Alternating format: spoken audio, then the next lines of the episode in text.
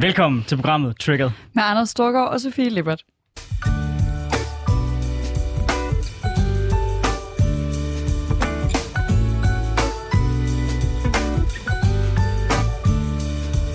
Så er vi tilbage i programmet, hvor vi vender ugens vigtigste politiske historier med gæster, der har skarpe holdninger, store visioner og markante meninger. Vi er selv vant til at deltage i den offentlige debat, som henholdsvis tidligere landsformand for konservative ungdom og tidligere landsforkvinde for SF Ungdom. Så hvis du forventer neutrale værter, så er det det helt forkerte program, du er tunet ind på. Og netop fordi vi er vant til at deltage i den offentlige debat, så kan vi heller ikke lave en times radio uden øh, lige at forvente vores egne frustrationer, inden vi går rigtigt i gang. Så det første vi gør er, som altid, lige at høre dig, Anders. Hvad trigger dig? Ja, jeg er over Barbara Bertelsen, og til lytterne kan, jeg, kan, kan man sige, det er statsministeriets departementchef, nemlig kommet ud af nogle af de sms'er, hun har haft løbende under coronakrisen. Der har hun skrevet ting som, at Kåre Mølbæk er en øh, fej kujon, Mogens Jensen skal lægge sig fladt ned og rulle sig. Øh, regeringsliv er på spil, og derfor er det vigtigt, at øh, embedsmænd udtaler sig på specifikke måder, og at det er sgu ikke i orden over for Mette, når en embedsmand kommer med et standpunkt, som øh, går imod det som, det, som regeringen gerne vil. Øh, og når en embedsmand øh, står, for eksempel, jeg mener, det var Kåre, Kåre, Kåre Mølbæk, øh, står og udtaler sig, så øh, har hun skrevet ting som, fuck, han er ved at rive tæppet væk under os. Og så kan man sige, at det ikke meget naturligt, at man som embedsmand også engagerer sig lidt i den arbejdsplads, man er en del af. Jo tak, men øh, vi har altså et princip i det her land, som handler om, at vores embedsværk som udgangspunkt skal være neutralt. De må gerne hjælpe øh, den politiske administration, de sidder under. Men det i det, mm, vi ser i de her år, for mig at se, og særligt både, både, både frem først af få og nu af, af Mette Frederiksen, det er en politisering af embedsværket, hvor de mere og mere bliver et med de, de ministre, som de øh, serv- serv- servicerer. Og hvorfor er det et problem? Det er det, fordi i gamle dage, så var der en stopklods, der hed, at når politikere kastede sig ud i noget, der var problematisk i forhold til loven, eller på andre måder var ud over kanten af det, man bør gøre, så var embedsværket der typisk med sådan en stødpude, ligesom kunne sige, ah, vi skal også lige have hjemmel, vi skal også lige sikre, at der er styr på, på, på, på tingene. Men når øh, departementchef efterhånden bliver politiske medarbejdere og spindoktorer, så ser vi, at de grænser de bliver udvisket. Mink-sagen er et eksempel. En anden eksempel er Instrukskommissionen, hvor Inger Støjbergs embedsværk også blev drevet med i det, der egentlig primært handlede om en kommunikationsopgave, som handlede om at sende stærkt signal om, vi var hård mod indvandrere. Og det er resultatet af, når embedsværket bliver politisk, og derfor vil jeg gerne råbe gevaldigt vagt i gevær. Jeg er triggeret over, at embedsværket bliver politiseret. Ja, altså jeg, jeg, jeg er enig jeg, jeg tror, jeg vil starte med at sige, at jeg er enig. Altså, jeg er enig i, det dybt problematisk, når embedsværket bliver politiseret. En ting, jeg dog er positiv over for, som jeg tror egentlig, altså som, som hænger meget tæt sammen med det, det er at tage noget af magten væk fra embedsværket. Fordi jeg mener generelt, at vi ofte har en, en politisk debat, hvor der er et embedsværk, eller har haft, øh, hvor der er et embedsværk, der i lidt for høj grad definerer, hvad der kan lade sig gøre. Øh, men jeg er helt enig i, at problemet er, hvis, hvis den måde, fordi det var meget det, Mette Frederiksen offentligt gik ud og sagde. Altså det er meget det, der sådan officielt er hendes ønske omkring embedsværket, det er, at vi skal øh, have et, et øh, et, hvad hedder det, et embedsværk, der, eller vi skal sikre, at embedsværket ligger under politikerne. Mm. Det synes jeg er sindssygt vigtigt. Men hvis den måde, hun så udmyndter det på, det er ved at politisere sit embedsværk, så synes jeg ikke, vi er kommet nogen vejen. Så synes jeg faktisk, vi har et større problem, end vi havde før. Øh, jeg synes også, og jeg synes, hvis jeg må lige gå tilbage til de der sms'er, jeg synes, det er enormt interessant, fordi jeg skal blankt erkende, jeg har sgu ikke lyst til nogen troller øh, mine beskeder igennem, fordi jeg kan også skrive noget oprevet. Men det er måske netop en ret vigtig pointe, at jeg er en 25-årig øh, politisk aktør. Mm. Jeg, øh, jeg har aldrig, øh, hvis I tjekker min telefon fra øh, Dansk IT, hvor jeg har arbejdet tidligere, der står ikke den her slags generelt tror jeg aldrig, jeg skriver så hårdt. Men jeg kan også skrive nogle ting, jeg ikke vil have så dagens lys. Eller sådan. Men det er ud fra en politisk kontekst. Jeg er helt enig med dig i, at det bliver enormt problematisk, når det er en statsligt ansat, der på sin arbejdstelefon skriver sådan nogle ting her, fordi mm. så er det arbejdskommunikation. Og der må jeg bare sige, at mine arbejdstelefoner, de har sgu altid været nogle meget lødige steder. Men selvfølgelig, øh, og, og derudover så vil jeg også sige, at jeg savner også en, en vis grad af hvad kan man sige, konsekvens og sammenhæng i de ting, man siger. For du har ret i, at man vil gerne på den ene side, siger man have, at det er politik, der gælder, og det er derfor, at øh, embedsværket må bøje sig, at man skal have flere politiske folk ind over det, osv. osv. Men hvad så vi under hele minkkrisen? Hvad har vi set under corona? Så er det lige pludselig meget vigtigt, at man overholder det, fagkundskaben siger, og man ligesom retter sig efter det, som de aktører siger. Og så bliver man rasende sur på dem, når de så ikke siger det, man gerne vil politisk. Så det er også et spørgsmål med, embedsværket skal være politisk, men når embedsværket så udtaler sig om noget, så er de objektive, og så må man ikke anfægte dem politisk. Der savner jeg måske bare en, en, en, en eller anden form for sammenhæng mellem, man siger, okay, enten i bliver nødt til at vælge. Enten så er embedsværket, de neutrale, og de anbefaler, de kommer med, dem skal alle politisk set lægge sig fladt ned for, fordi det er det, der er op og ned i en sag. Eller også, så skal embedsværket være mere politisk. Embedsværket kan ikke både være mere politisk, når de så kommer med de anbefalinger, som du har bedt mig om at komme med, så skal jeg så bagefter som borgerlig sige, Amen, øh, Mette, hun gør bare det eneste rigtige, for det har embedsværket sagt. Jeg savner en, en vis form for sammenhæng mellem det ene og det andet. Det gør jeg helt klart også. Nå, nu skal jeg spørge dig, hvad trigger dig? Jeg har fornemmelsen, det bliver lidt en sjov en i dag. Jamen, den er lidt anderledes. Øh, fordi det, der trigger mig, det er kvinfo. Og det gør de sgu ikke så tit. Jeg synes, de er sindssygt nice. Øh, men for øh, øh, lidt over et år siden, der kom en dokumentarfilm, øh, eller en dokumentarserie, som var helt forfærdeligt fra TV2, vel at mærke, øh, om øh, forfærdelige overgreb i ungdomspolitik. Øh, og jeg tror, vi øh, som ungdom, vi var, øh, nej, du var gået af på det tidspunkt, var du ikke? Var det lige omkring, du stoppede som formand for K? Ja, det har det været. Øh, nå, men vi var som øh, ledere i politiske ungdomsorganisationer enormt optaget af, jamen, hvordan handler vi på det her? Hvordan skaber vi tryggere miljøer? Hvad har man gjort galt? Hvad kan man gøre bedre? Hvilke processer har vi sat i gang? Hvilke processer mangler vi at sætte i gang? Og Kvinfo var demonstrativt ud at melde. Ungdomspartierne skal have taget støtten, hvis ikke de gør sådan og sådan og sådan og sådan og sådan. Øh, og jeg kan huske, at jeg synes, at det var voldsom melding, men jeg var også sådan, jamen, det er jo, jeg er jo også farvet. Det er jo også svært for mig øh, at vide sådan helt, øh, øh, hvad der sådan føles rigtigt. Øh, det mærkelige er bare, at Kvind får ikke sagt det samme om TV2 efter den dokumentarserie, der kom i mandags. Øh, og jeg kan overhovedet ikke se forskellen, ud over at det selvfølgelig er en masse voksne mennesker, som burde være meget bedre til at leve op til deres ledelsesansvar, der er på TV2, øh, end det er i ungdomspolitik, hvor mange øh, ledere ligesom har deres første lederchance. Det har de sgu ikke på TV2. Øh, og, men Kvinfo synes af en eller anden grund ikke, at de skal have taget pengene. Heller ikke, selvom det her jo vel at mærke er penge, der er dine og mine skattekroner TV2 får, eller i hvert fald dine og mine licenspenge. Øh, Ja, jeg er, jeg er dybt forarvet over, at det åbenbart kun er um-, ungdomspolitikere, der skal have økonomisk pisk, hvis det står til kvinder, for jeg håber, at de øh, inden for de næste par dage melder ud, at de synes, TV2 skal miste deres offentlige støtte. Det bliver meget svært for mig at være uenig med dig i den her sag, men jeg vil i hvert fald sige, for at komme med nogle flere refleksioner over det, jeg synes, det var interessant at opleve den reaktion, der var dengang, da den her dokumentar kom ud, og det jo begyndte at sprede sig, at der i ungdomspartierne var seksuelle krænkelser. Fordi det var sådan en grundlæggende samfundsmæssig øh, hvad kan man sige, nedgørelse af, af ungdomspartierne. Ligesom sådan en, ja, vi har altid vidst, at ungdomspartierne var korrupte og dårlige, fordi politikerne kan vi ikke lide, øh, og politikerne, mange af dem kommer fra ungdomspolitik, ergo må det være der, at alle problemer starter, og nu havde man bekræftet det, og medierne elskede det, og virkelig sværmede sig i det. Jeg synes, der er noget vildt i, at medierne i samme periode har vidst, hvordan kulturen på deres egen arbejdsplads har været, og så alligevel bare har stillet spørgsmål til det på den her måde. Og lurer mig om ikke Kvinfo selvfølgelig også har kendt til, at der er et bredere issue generelt i vores samfund. Og det var jo det, mange ungdomspartierne sagde dengang gang. Det var, vi har et problem. Vi prøver at gøre, hvad vi kan for at gøre noget ved det, men vi må også anerkende, at det her det er et større problem i vores samfund. Og dengang blev vi mødt af folk, der grinede lidt håndligt af os, og øh, nej, det er jo bare i ungdomspartierne, der er en syg kultur. Det viser sig, at på mange arbejdspladser i Danmark er der en syg kultur i forhold til sexisme, og det er et større samfundsmæssigt pro- problem. Og hold da op, hvor jeg håber, der er nogle folk, der sidder inde på TV2 især, der har en dårlig smag i munden. Ja, for de ringede kraftet meget i den periode, øh, og jeg havde en lang diskussion, fordi de var meget forarvet over, at jeg ikke ville fortælle, hvor mange sager vi havde i SF Ungdom. Øh, jeg ville ikke fortælle et antal sager, vi havde haft i løbet af de sidste fem år, og det, øh, det kunne de slet ikke forstå, og hvorfor ville jeg ikke det, og, og jeg måtte virkelig diskutere med dem længe. Øh, og der skrev de så på et tidspunkt, at det var fordi, vi ikke havde haft nogen sager, øh, hvor jeg var sådan, det må I heller ikke skrive, I må ikke. Øh, jeg havde virkelig mange slåskampe. Jeg tror bare, jeg vil fortælle en lille kort anekdote øh, fra min TV2-korrespondence øh, i den tid. For jeg var inde i øh, TV2 News' studie øh, og udtalte mig sammen med nogle af de andre øh, daværende forpersoner for de politiske ungdomsorganisationer. Og bliver spurgt til, hvad vi gør, og jeg fortæller, at vi holder sådan nogle feministiske formøder, hvor vi inden vi øh, holder et arrangement, snakker med hinanden om, hvad er god skik, hvordan har man en god fest, hvordan øh, undgår man at overskride andres grænser. Ret vigtigt pointe. Hvad gør man, hvis man overskrider andres grænser? Alle sådan nogle ting.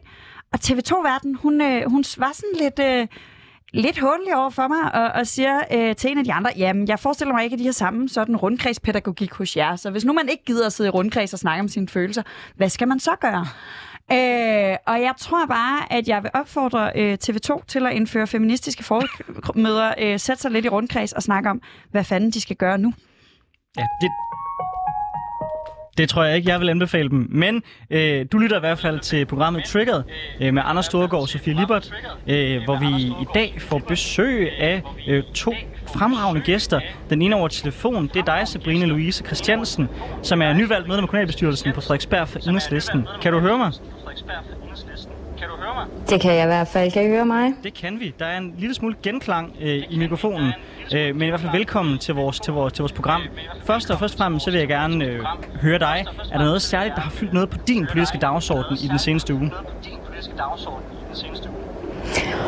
Huha, øh, ej, jeg tror jo mere, det er noget internt i takt med noget konstituering og sådan noget i den nye kommunalbestyrelse, som vi jo begge to tager del af. Øhm, så, så det er nok det, der sådan fylder mest lige nu, sådan rent privat. Men ellers, så øh, er det jo Me Too, øh, dokumentarserien på Discovery. Øh, om TV2, som har fyldt rigtig, rigtig meget, og som jeg har skrevet en del om på øh, de sociale medier.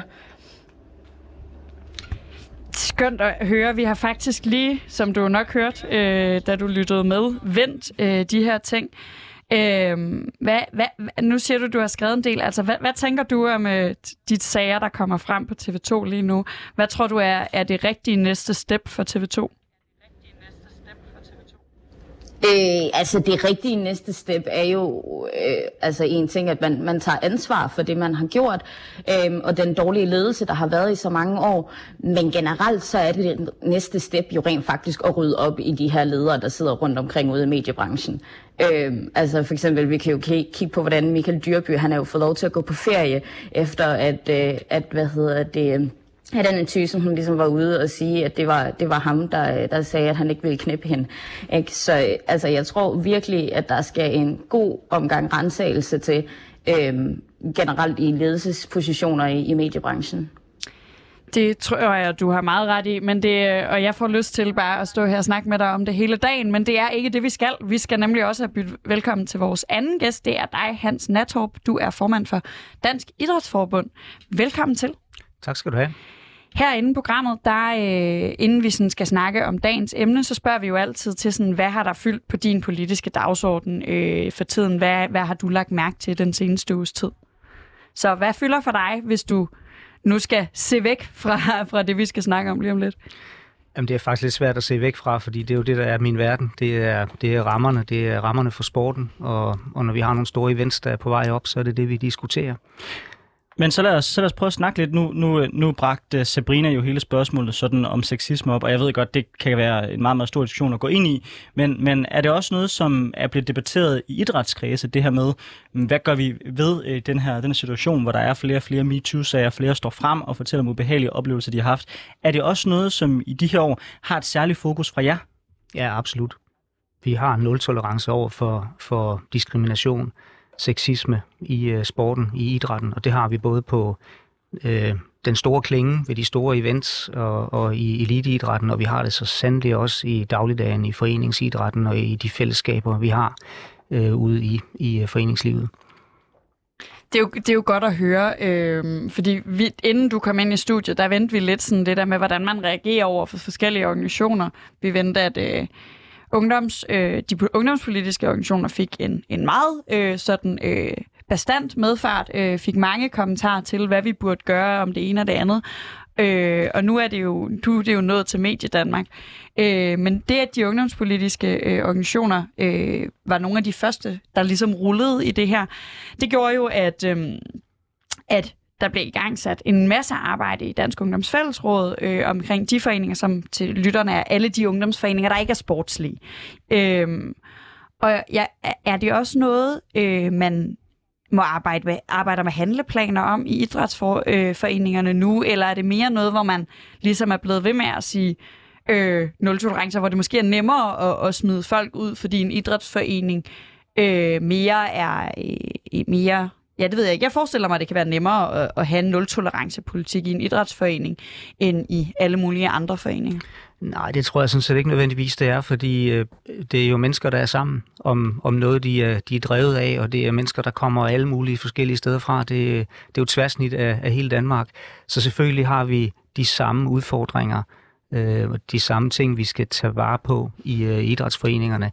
Vi kørte allerede for, for, øh, for to år siden en kampagne meget målrettet øh, mod sexisme, øhm, øh, og, og vi er jo løbende derinde, hvor vi går ind og og arbejder med vores, vores adfærd, vores kultur, hele tiden har, har blik på, øh, hvordan, hvordan er man sammen, og øh, øh, altså diskrimination, øh, sexisme, ordentlig opførsel er selvfølgelig det, der er rigtig, rigtig højt på dagsordenen i de her, i de her tider. Du lytter til Triggered med Anders Storgård og Sofie Lippert, og vi har i dag besøg af Hans Natorp, formand for Dansk Idrætsforbund, og Sabrina Louise Christiansen, der er nyvalgt medlem af kommunalbestyrelsen øh, på Frederiksberg for enhedslisten. Det var et øh, meget lang titel, jeg kunne nå at kludre i mange gange. Ja, nu skal vi nemlig over til selve debatten, dagens debat. Skal sport og politik blandes sammen? Og har vi et ansvar, når store sportsbegivenheder afholdes i diktaturstater, øh, hvor magthaverne kan have en interesse i at bruge sporten til at markedsføre deres regime? Det spørgsmål, det er igen blevet relevant. For næste år afholdes både herrefodbolds VM i Katar øh, med dansk deltagelse og vinter-OL i Kina i hovedstaden Beijing. To lande, der er kendt for massive krænkelser af menneskerettighederne og for ikke ligefrem at være nogen mønsterdemokratier.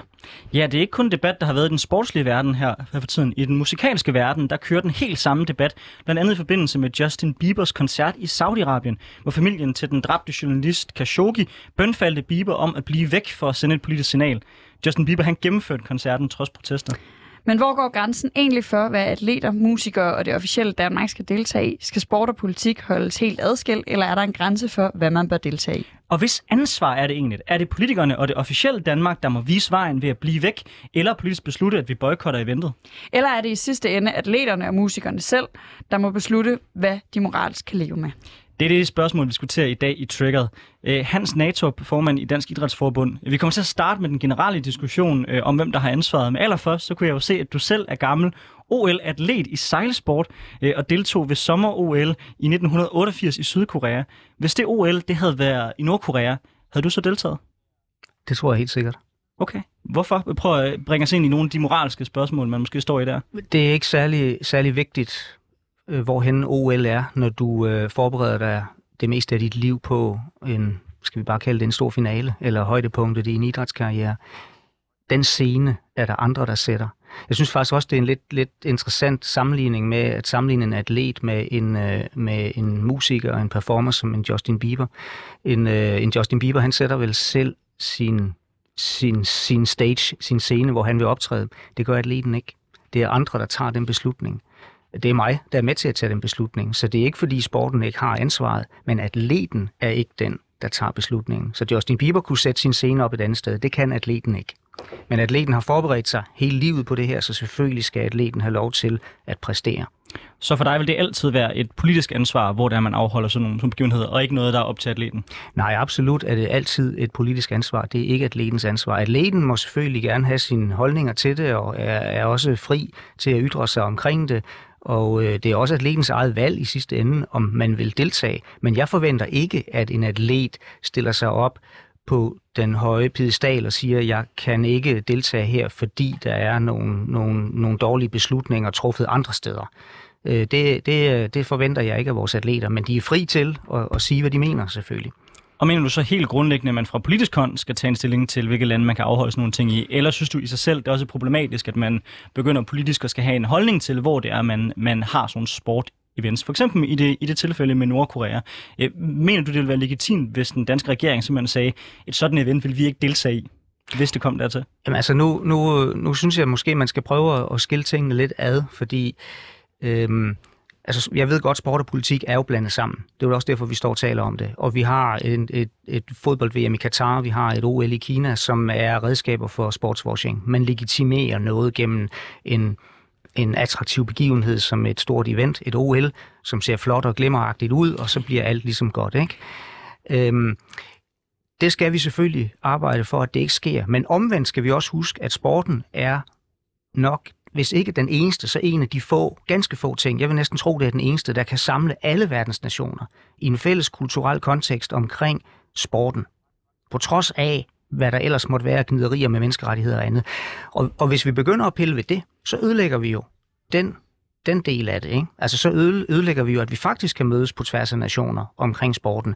Og at der så er nogle nationer, der misbruger det til at politisere. Det skal vi have gjort noget ved. Det skal vi hele tiden i talsæt. Kommer vi til at fjerne det? Det tror jeg ikke. Kan vi gøre det bedre? Det håber jeg. Sabrina, øh, du er med her over en telefon, øh, og jeg kunne godt starte med at tænke mig lige at vende tilbage til det, øh, vi først snakkede her øh, med Hans om, om du mener, at atleterne har øh, et ansvar i de her sammenhænge. Altså kan man også stille den enkelte atlet, øh, for eksempel øh, de øh, folk, der er på det danske fodboldlandshold for herrer, kan de stilles til ansvar øh, for at tage afsted til øh, et VM i Katar for eksempel? Altså, jeg, jeg mener jo, at vi alle sammen har et personligt ansvar, når det kommer til netop sådan nogle moralske spørgsmål her, som menneskerettighedskrænkelser. Øhm, men, men jeg vil også sige, at jeg vil aldrig hænge for eksempel altså Kasper Schmeichel eller Simon Kær eller nogle af de andre herrer på herrelandsholdet op på, at de er taget sted. I stedet for, så vil, så, altså, så vil jeg, og har gjort det flere gange gennem debatindlæg og sådan noget, hængt øh, DBU ud. Fordi at det er jo grundlæggende deres ansvar øhm, om vi skal deltage i, i noget så frygteligt som VM i Katar. Så, så, så selvom du måske øh, er enig, så er du faktisk øh, altså tilbøjelig til at være enig med, med Hans i, at det trods alt er de politiske, forstået sådan ret bredt, de større organisationer, der tager de her beslutninger, der har et ansvar. Altså, jeg er helt enig i, at det er de større organisationer, som skal tage det store ansvar her. Øhm, for eksempel, da, da der var VM i håndbold i Katar for nogle år siden, det vil ved at være en, en 5-6 år siden eller sådan noget, der, øh, der var Bo Spillerberg jo ude at sige, at han overvejede ikke at deltage, netop på grund af Katars menneskerettighedskrænkelser. Han tog så afsted alligevel, men han var jo ude at ytre, at det var en overvejelse, han havde gjort sig, netop fordi, at han mente, at der var et personligt ansvar i det også. Men Sabrina, nu, nu kommer vi til at diskutere mere VM i Katar senere, men sådan helt på et sådan grundlæggende plan, hvor sætter du grænsen for, hvilke lande man så kan deltage i? Altså nu Katar virker til i din optik klart at være på den røde streg, men der er jo mange lande, der ligger i det krydsfelt, der er mellem Katar og Danmark. Så hvornår er et land demokratisk nok og har menneskerettigheder nok til, at vi bør deltage? Altså, jeg var også øh, skeptisk, da der var øh, OL i Beijing i 2008, eller øh, hvad hedder det, VM i Rusland for, øh, for fem år siden, eller for fire år siden. Øh, altså, så jeg, jeg sætter ligesom sådan, altså en grænse for, at, at der, når det er, at man, man lever under et, altså et politisk system, hvor man direkte går ind og krænker andre menneskers øh, altså menneskerettigheder, deres personlige rettigheder, så synes jeg ikke, at det er noget, at man bør støtte op om. Men okay, vi kunne også bringe et land op, øhm, som i kon- kontekst, altså Ungarn, der er, der er kendt for at have en, øh, hvad kan man sige, rimelig diskriminerende politik over for LGBT-miljøet. Der var jo stor debat i forhold til øh, EM-kampe og så videre. Kan det afholdes i Ungarn? Altså, er Ungarn demokratisk nok? Det er jo trods alt et EU-land. Altså, eller, eller, eller skal du nærmest være i Vesteuropa, for det er nok for dig?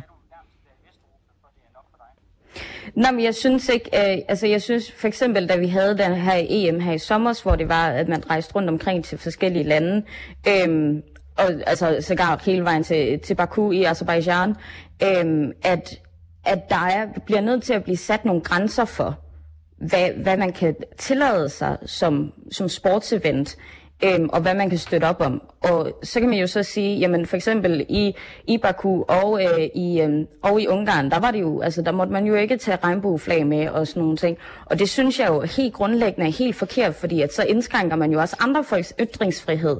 Øhm, og, og det, det, der synes jeg simpelthen, at der er en grænse for, at så skal man ikke have lov til at kunne, øh, at kunne være det her samlingspunkt, som, som Hans jo også snakker om, og være den her sportslige samlingspunkt, når det er, at man ikke kan få lov til at have, altså, altså når ens egen rettigheder bliver indskrænket, både som fan, men også som spiller.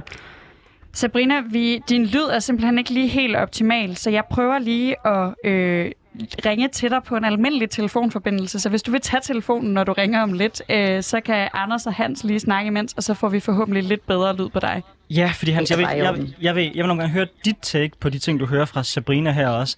Altså øh, grundlæggende så hører jeg, at det er DBU og øh, sportsorganisationer, det kunne til en vis grad jo også være sådan en som, som din egen, der har ansvaret for at tage beslutningen her. Øh, og at øh, vi skal stille meget, meget hårde krav øh, fra politisk hånd i forhold til, hvilke lande vi kan deltage i. Er det ikke fair nok, at når vi ser, at øh, lande så som Katar, Rusland, øh, Kina, de netop bruger de her begivenheder, og det er jo derfor, der er så mange penge forbundet med det, det er jo fordi, man ser det som en staging ground, at så skal vi også stille de samme politiske krav, som de indirekte stiller ved overhovedet afholde det, og gøre det på den måde, som, som de gør det? Altså, det, det, den her snak vidner jo om, at det er bare en, øh, en rigtig, rigtig svær, en svær samtale, som vi bliver ved med at have. Mm. Vi, vi kommer ikke til at stoppe den.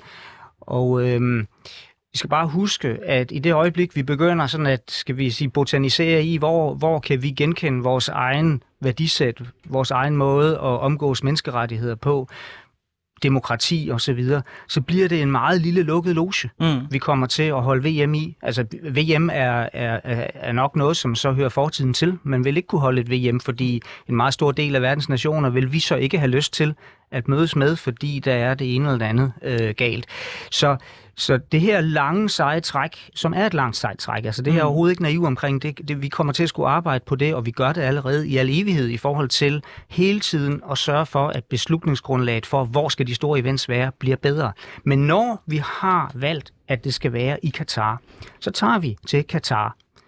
Og når det er i Kina, så tager vi til Kina. Det er kun, hvis det er en sikkerhedsrisiko for vores atleter, at vi vælger at blive hjemme. Men er sandheden ikke, at det er et spektrum, hvor vi i dag i forvejen også går ind og laver en vis grad af diskrimination? Nu nævnte jeg Nordkorea som et eksempel. Altså, øh, jeg tror, hvis Nordkorea melder sig på banen, så vil de nok sandsynligvis blive fravalgt, fordi det er så voldsomt et land i forhold til menneskerettighedskrænkelser.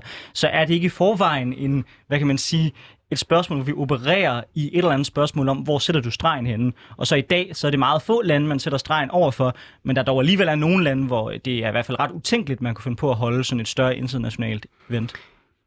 Jo, altså der er jo nogle lande, hvor, hvor, hvor det er ret utænkeligt, fordi infrastrukturen og mulighederne er simpelthen ikke til stede. Altså jeg synes også, som du selv siger, Nordkorea er et lidt, øh, et lidt konstrueret eksempel, ikke? Mm. Øh, det er nok heller ikke aktuelt, at vi ser et stort event i Afghanistan det, det kommende stykke tid. Øh, så skal vi til Kina. Man kan jo vente den om at sige, vil det gavne den globale samtale, at vi ikke er i stand til at dyrke sport på højeste niveau med verdens største nation, med den mest folkerige nation i verden?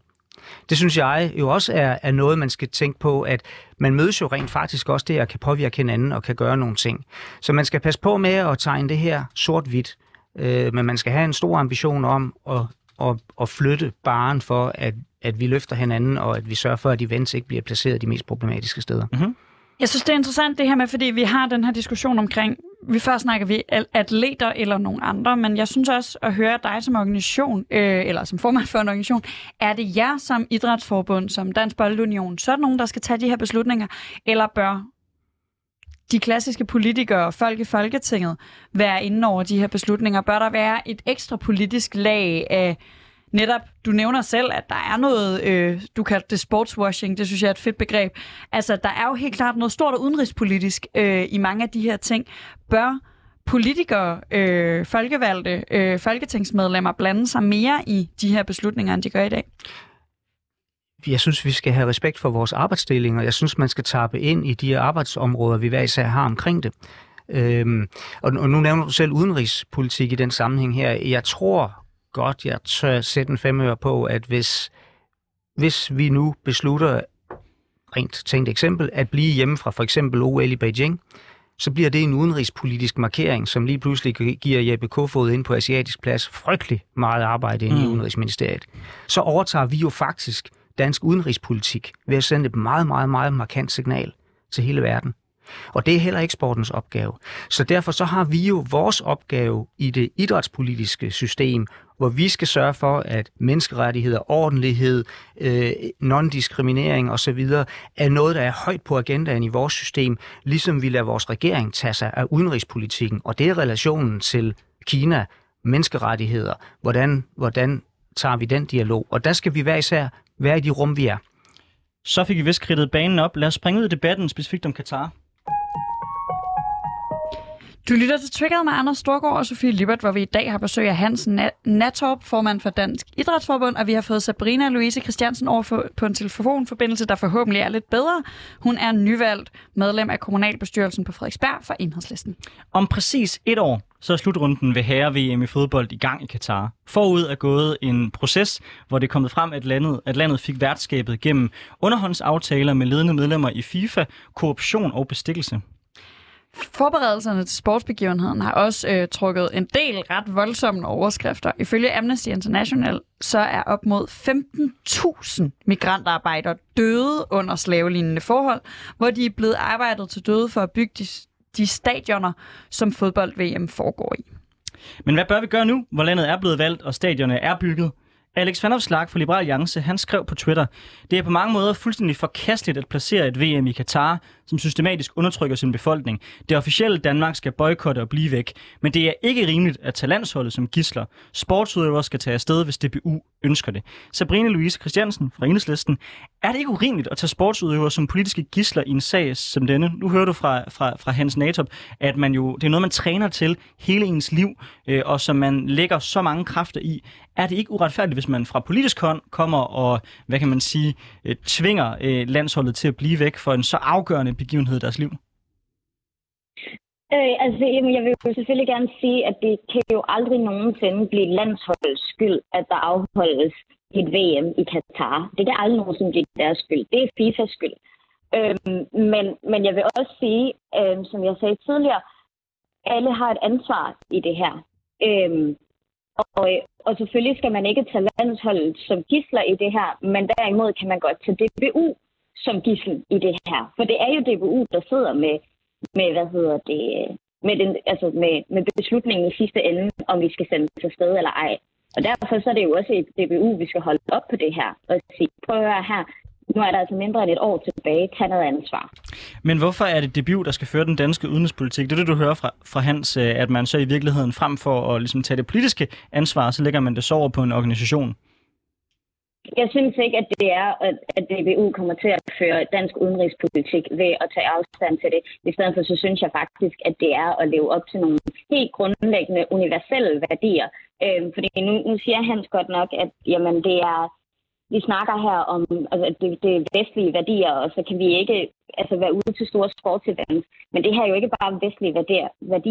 Det her det handler jo grundlæggende om universelle menneskerettigheder. Altså menneskerettigheder, som er skrevet under på at, at, altså, størstedelen af alle verdens lande.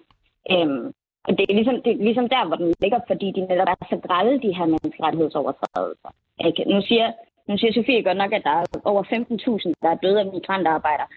Øhm, og ja, det er jo også rigtigt, at det er 15.000 siden, at man fik, øh, hvad hedder det, øh, man fik tildelt værtskabet i Katar, men det er jo ikke kun dem, som har været med til at bygge stadierne.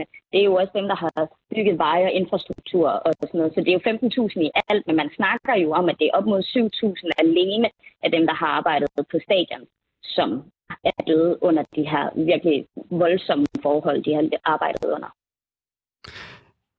Jeg, jeg, jeg hører, hvad du siger, Sabrina. Øhm, jeg synes heller ikke, at VM skulle have været i Katar.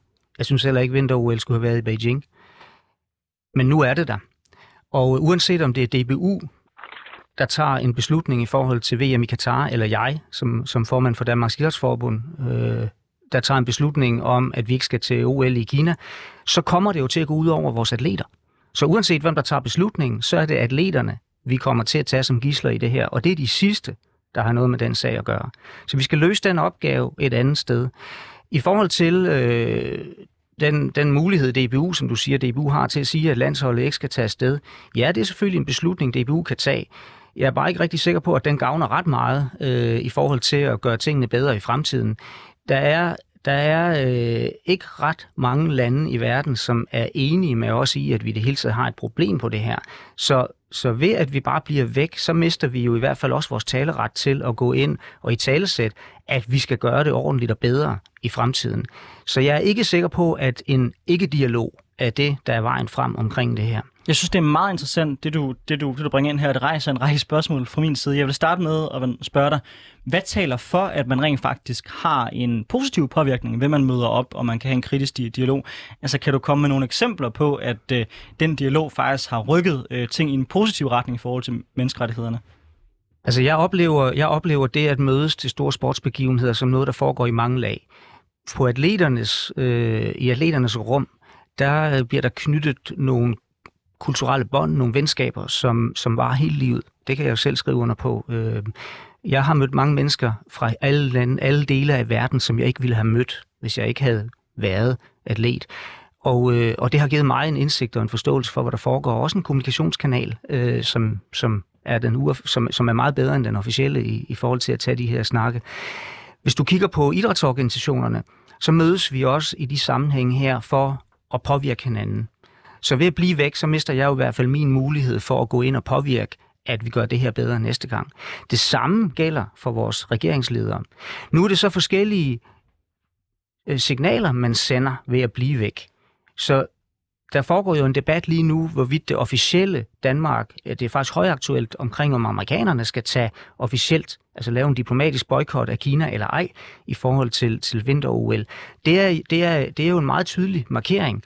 Men omvendt, ved at blive væk, så mister man også som politiker og regeringsleder muligheden for at have den uformelle samtale med sine modparter fra andre lande. Når man mødes til sådan nogle events her, så er der ikke de, helt i samme grad de her protokoller og rammer og regler. Man mødes lidt mere ad hoc og tilfældigt, og har faktisk mulighed for at få smidt svisken på disken på en helt anden måde, end man ellers kan. Så skal jeg bare lige forstå helt præcis, hvad du mener, fordi det, det jeg hører her, det er jo egentlig et godt argument for, at man bør kunne tage til lande, som, øh, som øh, Kina netop afholde nogle sprogsbegivenheder, fordi de giver mulighed for at have en kritisk dialog. Men jeg hørte dig også sige, at du aldrig mener, at det skulle have været sådan, at OL blev afholdt i Beijing og VM i Katar. Så går det i virkeligheden ikke imod det, du siger her?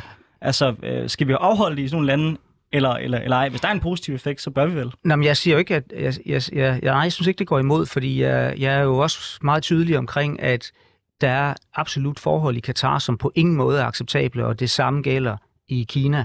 Øh, det virker ikke sådan, altså det virker som om, at Kina gør, hvad der er bedst for Kina lige nu. Tilbage i 2008 var oplevelsen mere, øh, at, at Kina ville prøve at, at, at, at, at tilpasse sig de forventninger, der var i forhold til det at være OL-vært. Den oplevelse sidder jeg ikke med nu.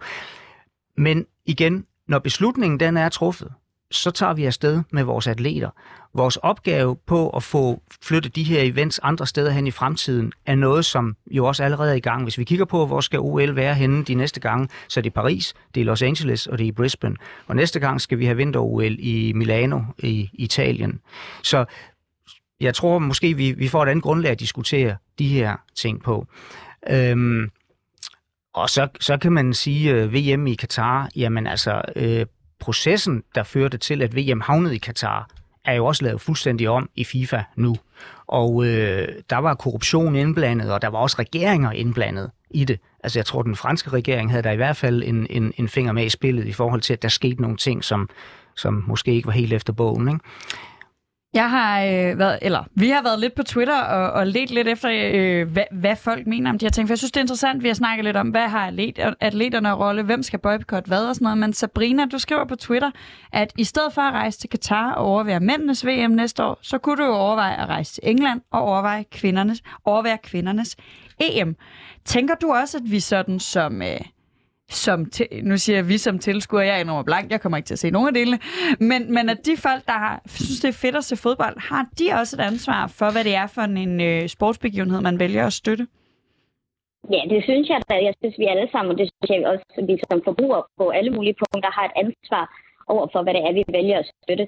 Øhm, og det gælder både, hvilke virksomheder vi spytter penge i, hvor vi køber vores tøj hen, men også, hvad vi vælger at, at tænde for i fjernsynet. Ikke? Det, er, det hele handler jo rigtig meget om seerpenge også. Hvor mange seere er der med til det her event her? Øhm, og der synes jeg jo helt klart, men det her, det er også Altså en ting er, at, man, at jeg, jeg går ind for en, en boykottelse af Katar. Jeg kommer heller ikke selv til at se det. Men det er også en, en styrkelse af, at jeg gerne ønsker, at der skal være nogle flere, der ser noget kvindefodbold. Øhm, specielt fordi, at det er mega fedt. Men også, også at man ligesom... Altså, der er, der er noget støtte der, man kan give. Øhm, også som fodboldfan, men også som altså bare generelt være glad for, for diverse landshold. Øhm, så helt klart, så, så står jeg inde for det tweet, øhm, at jeg, jeg helt klart synes, at folk skal tage til England i stedet for at tage til Katar. Hans, øh, jeg vil, øh, jeg vil gerne høre dit take på et forslag, der er kommet i den her, i den her omgang øh, fra Rasmus Bæk fra Politikken, som jeg ved ikke, om du læste hans, hans kronik om det, men i gårsdagens Politikken, der foreslog han, at VM simpelthen skulle rykkes til Tyskland, fordi han mente, det var et land, der med så kort varsel ville kunne arrangere et VM.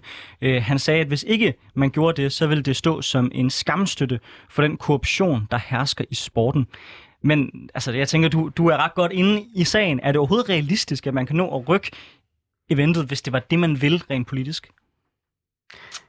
Jeg skal ikke gøre mig klog på, hvad FIFA er i stand til. Øhm, jeg synes ikke, at det ser godt ud for FIFA, at VM skal være i Katar. Jeg synes, den proces, der har ført til, at VM kom til Katar, er under al kritik. Katar er ikke et fodboldland. Man skal vende op og ned på kalenderen for at få VM til at gå op i en højere enhed, ellers er det alt for varmt at være der. Øh, det, som Katar ønsker sig, det er en folkefest i gaderne, så de kan, så de kan tegne et, et, et godt billede. Sportswashing. Der er mange ting der, som, som, som, ser, som ser rigtig, rigtig skidt ud, og ja, det ville da være fantastisk at, at, at have VM et andet sted. Hvorvidt FIFA kan det, det, det skal jeg ikke gøre mig klog på.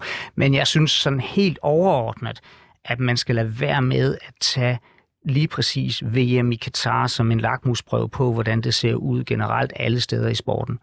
Øh, lige præcis den beslutning og det forløb er virkelig, øh, er virkelig en, en, en, et skidt, en skidt øh, fællesnævner at, mm. at referere til.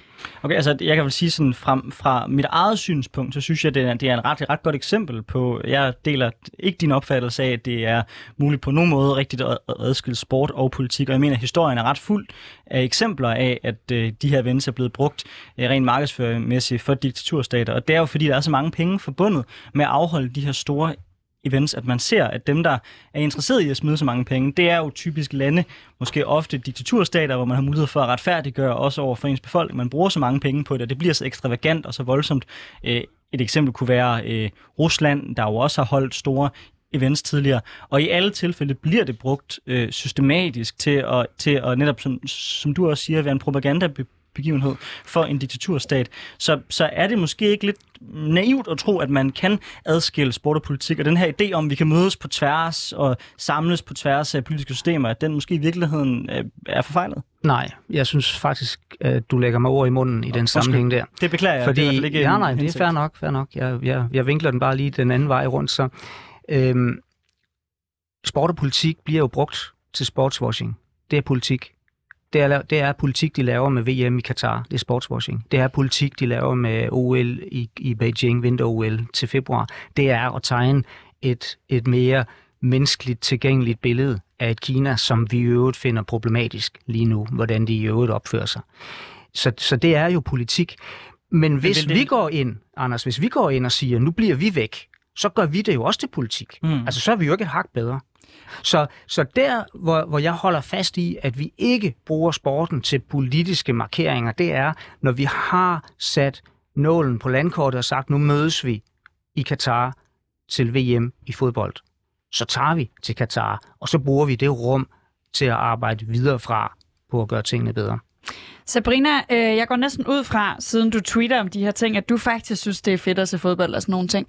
Drømmer du øh, lidt om, at der bliver taget, øh, nu siger øh, Hans, han er heller ikke sikker på, hvad FIFA ville kunne nå, men drømmer du i virkeligheden inderst inde lidt om, at der er nogen, der når at tage noget politisk øh, ansvar, så du ikke behøver at øh, boykotte øh, VM i herrefodbold næste år?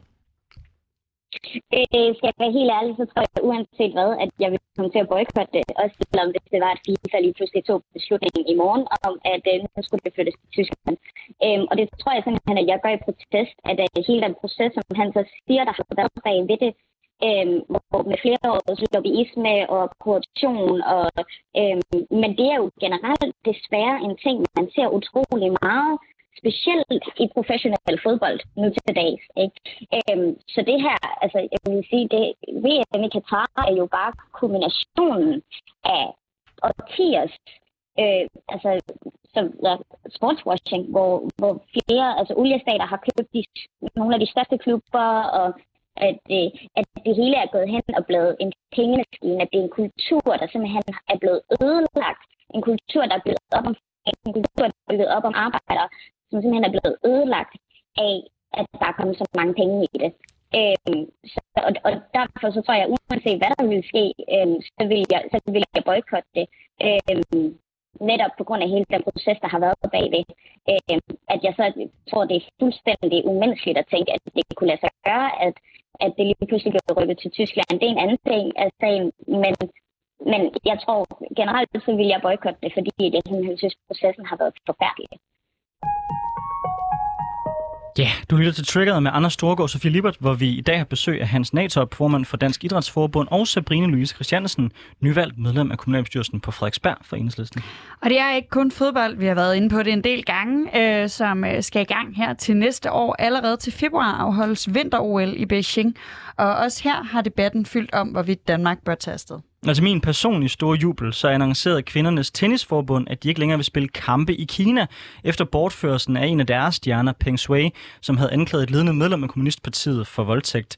Øh, Hans Natop, øhm, er kvindernes tennisforbund ikke et godt eksempel på, at øh, nogle gange så er det faktisk nødvendigt, at idrætsforbundene selv bliver nødt til at gå forrest i forhold til at sikre, øh, at der kommer en respons? For, for jeg tror ikke, at man sådan fra politisk hånd havde grebet ind i den her sag, så der var nok ikke sket noget, hvis det var politikerne, der der skulle lægge kursen, desværre. Jeg synes, det er en stærk markering fra WTA øh, over for Kina. Øh, jeg synes, det er stærkt, at de gør det, og øh, de kan gøre det.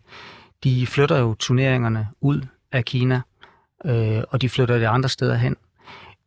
Det jeg altid har fokus på, det er, at vores atleter får lov til at gøre det, de nu er sat i verden for, nemlig at dyrke deres, deres øh, sport og deres konkurrencer.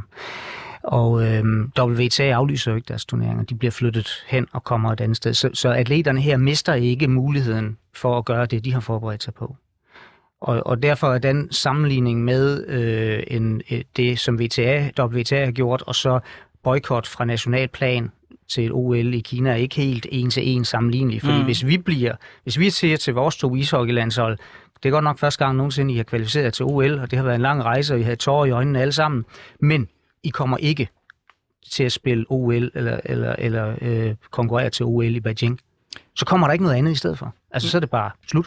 Men det. det kunne være et eksempel, hvor lad os sige, hvis øh, Danmarks Idrætsforbund øh, og generelt set alle vores, øh, vores sportsforbund gik ud og så, og så sagde, at vi ønsker ikke, at der skal spilles kampe i de her øh, lande, der har så problematisk forhold til menneskerettigheder, så vil det vel også kunne være med til at rykke ret meget på dagsordenen. Og måske hvis man gik sammen, så det ikke kun var Danmark, men det var flere af de vestlige forbund, der ligesom havde den her holdning, så kunne man måske også vippe nogle af de store internationale forbund i den retning. Så jeg tror, det jeg prøver at sige, det er, Fair nok, at vi siger, okay, boykot er så ikke løsningen specifikt, fordi der er eventet ligesom blevet planlagt, men øh, er der en rolle for forbund som, som dit på sigt i forhold til at sikre, at der ikke bliver afholdt begivenheder i de her lande? Ja, det er der, og det arbejder vi benhårdt på, og det er svært. Nu, nu rejser vi en kraftig kritik af, af, øh, hvad der foregår i Katar. Det gør de nordiske fodboldorganisationer.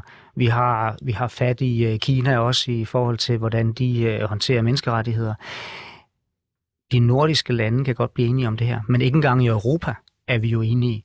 Tværs ned gennem Europa er, har, vi, har vi også mange forskellige holdninger til det her. Halvdelen af de europæiske lande synes, at russerne er nogle fine fyre i forhold til den måde, de har organiseret deres doping på øh, og det er ikke antidoping, vi snakker om.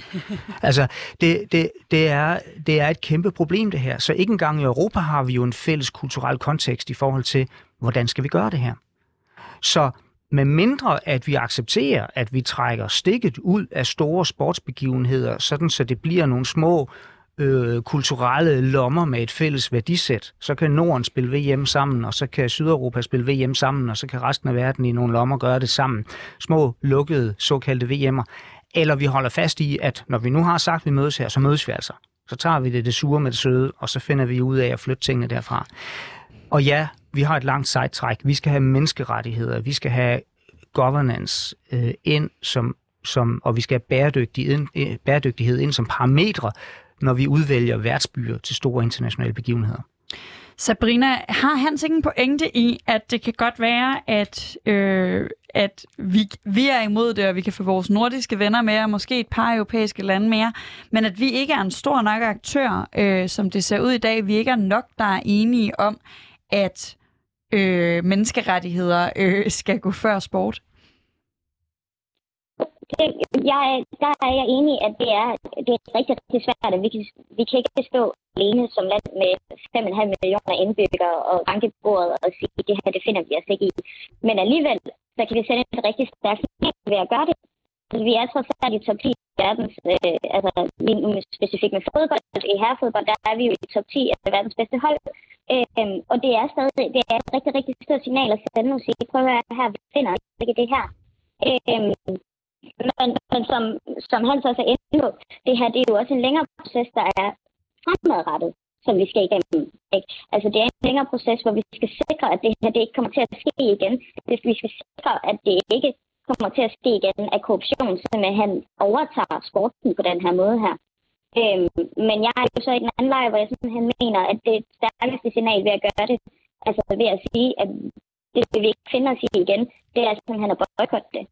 Øhm, og så, så, så jamen, han, han siger jo også, jamen, så tager vi jo spillerne som gissel.